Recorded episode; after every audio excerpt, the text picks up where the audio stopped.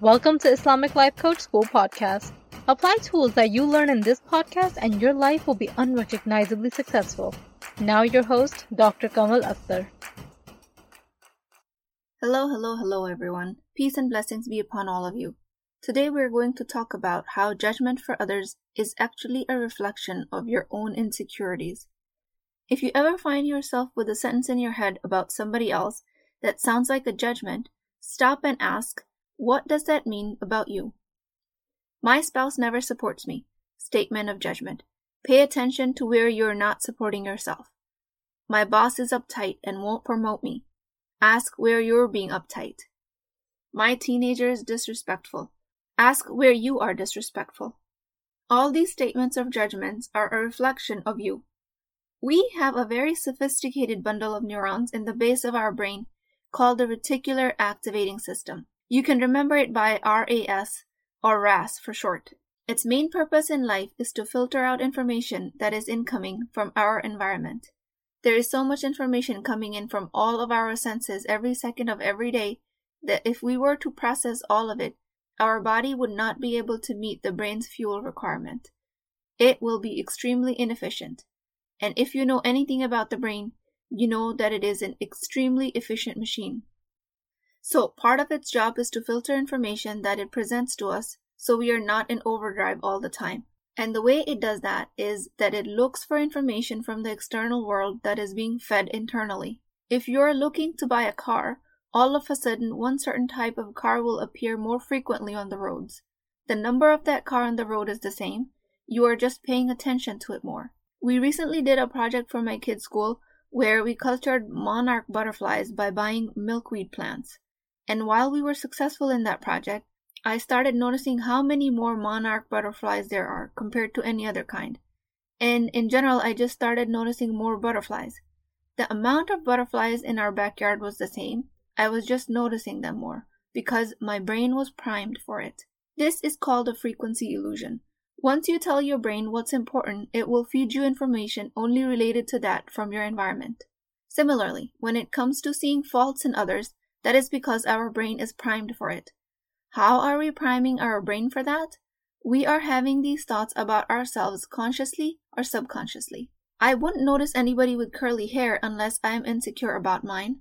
My brain has many other things it can notice, but it pays attention to only somebody else's curly hair. One time I took my kids to the park and I saw a mother scrolling on her phone.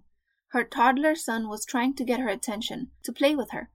Immediately my thoughts were, she is so consumed with her social media she can't even pay attention to her son. Immediate judgment came in my head, but that sentence was so short lived that I didn't even pay attention to it. It just gave me an uneasy feeling in the pit of my stomach. It wasn't until later, when we were home and I had a chance to process that event, I figured out that I had actually passed a judgment on that woman. And then I started to reflect on what did that mean for me.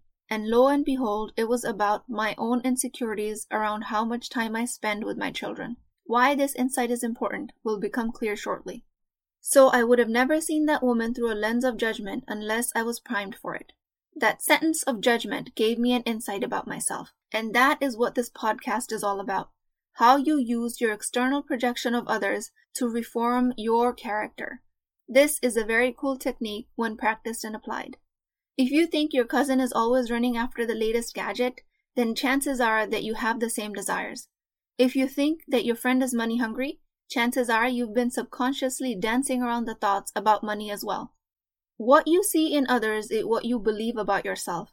You are primed to look for people who are money hungry because you're coming from a place of scarcity around money in your own life. Maybe you're not telling yourself that in the exact same language. You're not saying, I'm money hungry, but you're having similar thoughts about not having enough money, concentrating on how to make more money, or you're in a place of lack or scarcity about money. So when the extremely powerful machine of a brain looks outwards at others, it has a filter on. It sees others chasing after money. It will not show you that the same friend that you labeled as money hungry also happens to be a good mother. It will never offer you that unless you prime it for that and you deliberately practice to see her as a good mother. The same is true in all of the positive attributes you want to adapt. You will see many people frequently doing their ibadah properly if you are content with your ibadah. You will see many people doing volunteer work if you are content with your charitable time donation. But mostly, this trait is more prominent about our insecurities because that is the way of the shaitan, right? We catch on to negative cognitions more frequently and deeply than to positive ones. So for myself, at any moment, if I find that I'm in judgment of others, I quickly write it down because it's a teaching moment for me.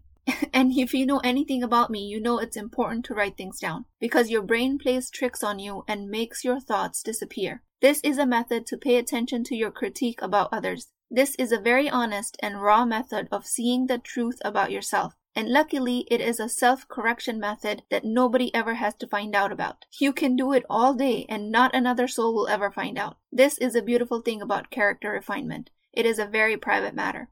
So, judgment for others is a tool for our own character refinement.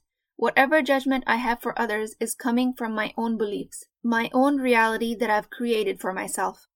If I don't pay close attention to these sentences, they will continue to be subtle and subconscious, and I will continue to operate from that judgment for others and especially for myself. And that is a very disempowering way to live. You can never create any meaningful change from that space. So, writing it down makes it real. If it stays in my head, there's a higher chance that my lower brain will reject it in spirit of self preservation. So during this work, my lower brain screams bloody murder in an attempt to hide these thoughts, to avoid discomfort, and to ward off the perceived threat.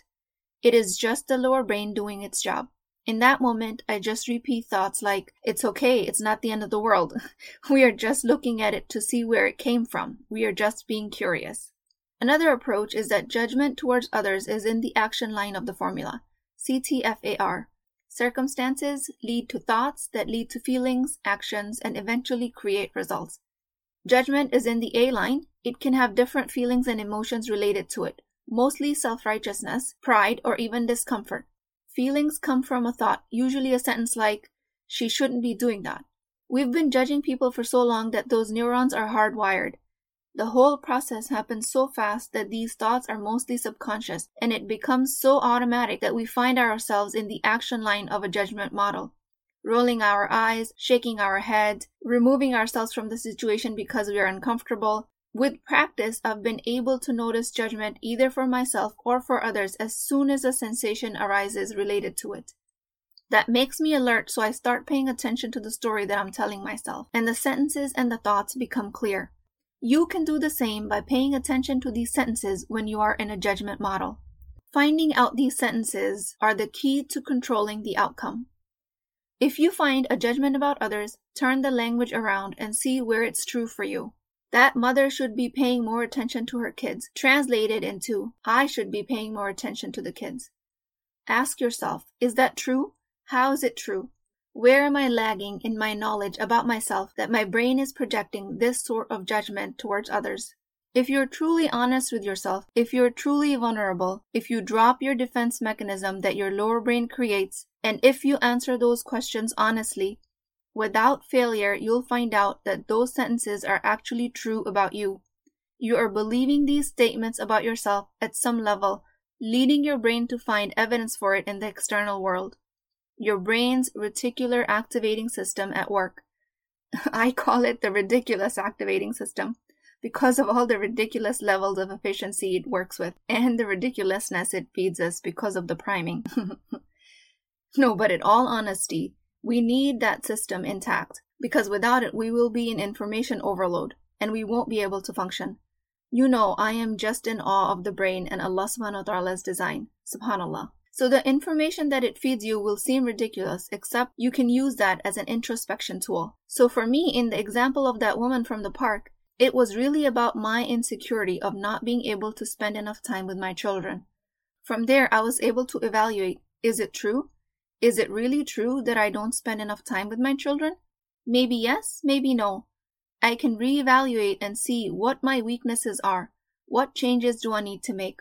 So in this case, as a result, I made a promise to myself to sit with my kids at the eye level whenever I'm talking to them, and I give them one strong, genuine praise a day without fail. That satisfied my self judgment, and something very constructive came out of it. Most of us will have a natural inclination to block out that type of insight about ourselves. And we will come up to a conclusion that no, I don't have any set judgments about myself. And mostly that is a defense mechanism that your lower brain is designed to create to give you a feeling of protection and self preservation. But in cases like this, this type of defense mechanism is detrimental. First of all, because we miss out on such a huge growth opportunity. In this case, just tell your brain everything's okay, nothing has gone wrong here, you're just curious as to what you can find out and what you can do about it. And second of all, and most importantly, because judgment for others is only holding you back, judgment for others does not affect them one bit. You will not be able to create any meaningful change from a place of judgment. Stay curious, keep asking questions.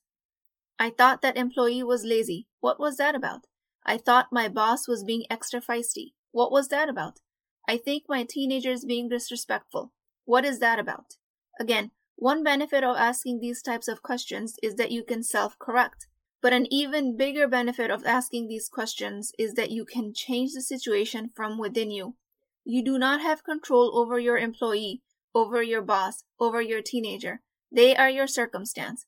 They are outside of you, they are outside of your control. The only thing you have control over is your thoughts. If you're in judgment of others, you can never expect them to do what you actually want them to do. Employee will do what they want and possibly get fired. Your boss won't be treating you any better if you react to her from a place of judgment. Your teenager won't be more respectful towards you if she senses judgment from your part. So in these cases, we utilize judgment as a magnifying glass, as a tool of curiosity towards ourselves. Once you have gained that insight, not only can you fuel your own growth, but more importantly, you can eventually feel compassion and empathy towards others you can finally come to a place of understanding their point of view. And that is a much more powerful space to create change from. Employee situation. I understand you want to clock out at 4 to be with your family, but how can we approach this so your work is not affected? Boss situation. I understand you're under a lot of pressure from corporate, but how can we help your situation as a team? Teenager situation. I know you don't want curfew at 10 p.m., but how can we approach this so you're safe and can still spend time with your friends? You can only cultivate compassion and understanding once you step out of judgment. That is the only way to command respect. You could never create a culture of respect from a place of judgment, no matter how polite you pretend to sound in that moment. If you're faking politeness when you're actually feeling judgment, you're not only lying to yourself, you're creating more resentment. Both of these are detrimental to your relationships like the rust that eats iron from inside out. So I'm guessing you've never heard judgment being described to you this way, where you are using it to cultivate positive change in your life. You've never heard this approach where you can actually use judgment of others, turn it on its head, and use it for your own character improvement and refinement. But this is what we do at Islamic Life Coach School, don't we? we use non traditional methods of self improvement. I bet you've never heard of judgment being utilized this way. But I say, if our brain is going to feed us this information regardless, then why not use it instead of blocking it out? Don't fight the design of Allah subhanahu wa ta'ala. Why not utilize it for our benefit? Have the RAS working for you rather than you working for the RAS. the same RAS, when you decide to quit sugar, you notice the bakery down the street every day, even when the bakery's been there for 10 years, and the cupcakes never seemed more delicious because in an attempt to try and avoid sugar, your brain is primed to look for sugar. Another insight here is that when you say, My spouse doesn't support me, ask yourself, Are you supporting yourself? Can you support yourself? Why is the spousal support and approval so important to you? You cannot get your spouse to support you from judgment. On a deep level, you are in judgment about your own ability to support yourself beautiful thing about this revelation is that you can actually do something about your own self judgment.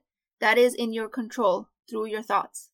A little disclaimer here I'm not suggesting that you go actively looking for judgment for other people. no, that's not what I'm suggesting at all. Just because you learned this cool self refinement tool, I'm just saying that it is natural and it happens, so you can use it for your benefit next time you notice it especially because character refinement is emphasized heavily in Islam. I cannot do justice to its importance. Surah Ar-Ra'd 13, part of the Ayah 11. Indeed, Allah will not change the condition of a people until they change what is in themselves. You cannot expect your situation to change unless you work on your character. You have to do the internal work. you have to work on refining your thoughts and character. Abu Huraira reports that Prophet of Allah, peace be upon him, said, If one has good manners, one may attain the same level of merit as those who spend their nights in prayer. Another hadith reported, Abu Huraira said, I heard Abu al Qasim, the Prophet, upon him be peace, say, The best among you in Islam are those with the best manners, as long as they develop a sense of understanding. Our character is our best mirror. It is the best tool for da'wah. For most of us, it is the only tool to show others what Islam is all about. It is extremely important to refine your character with every tool at your disposal. And with that, I want to wrap up this episode. But before I do that, I want to ask you to please leave me a review on iTunes. It turns out the process of leaving a review involves a few steps and it doesn't seem very user friendly. But consider leaving me a review if this podcast has benefited you at all. I want to end with a dua for the Muslim nation and humanity at large.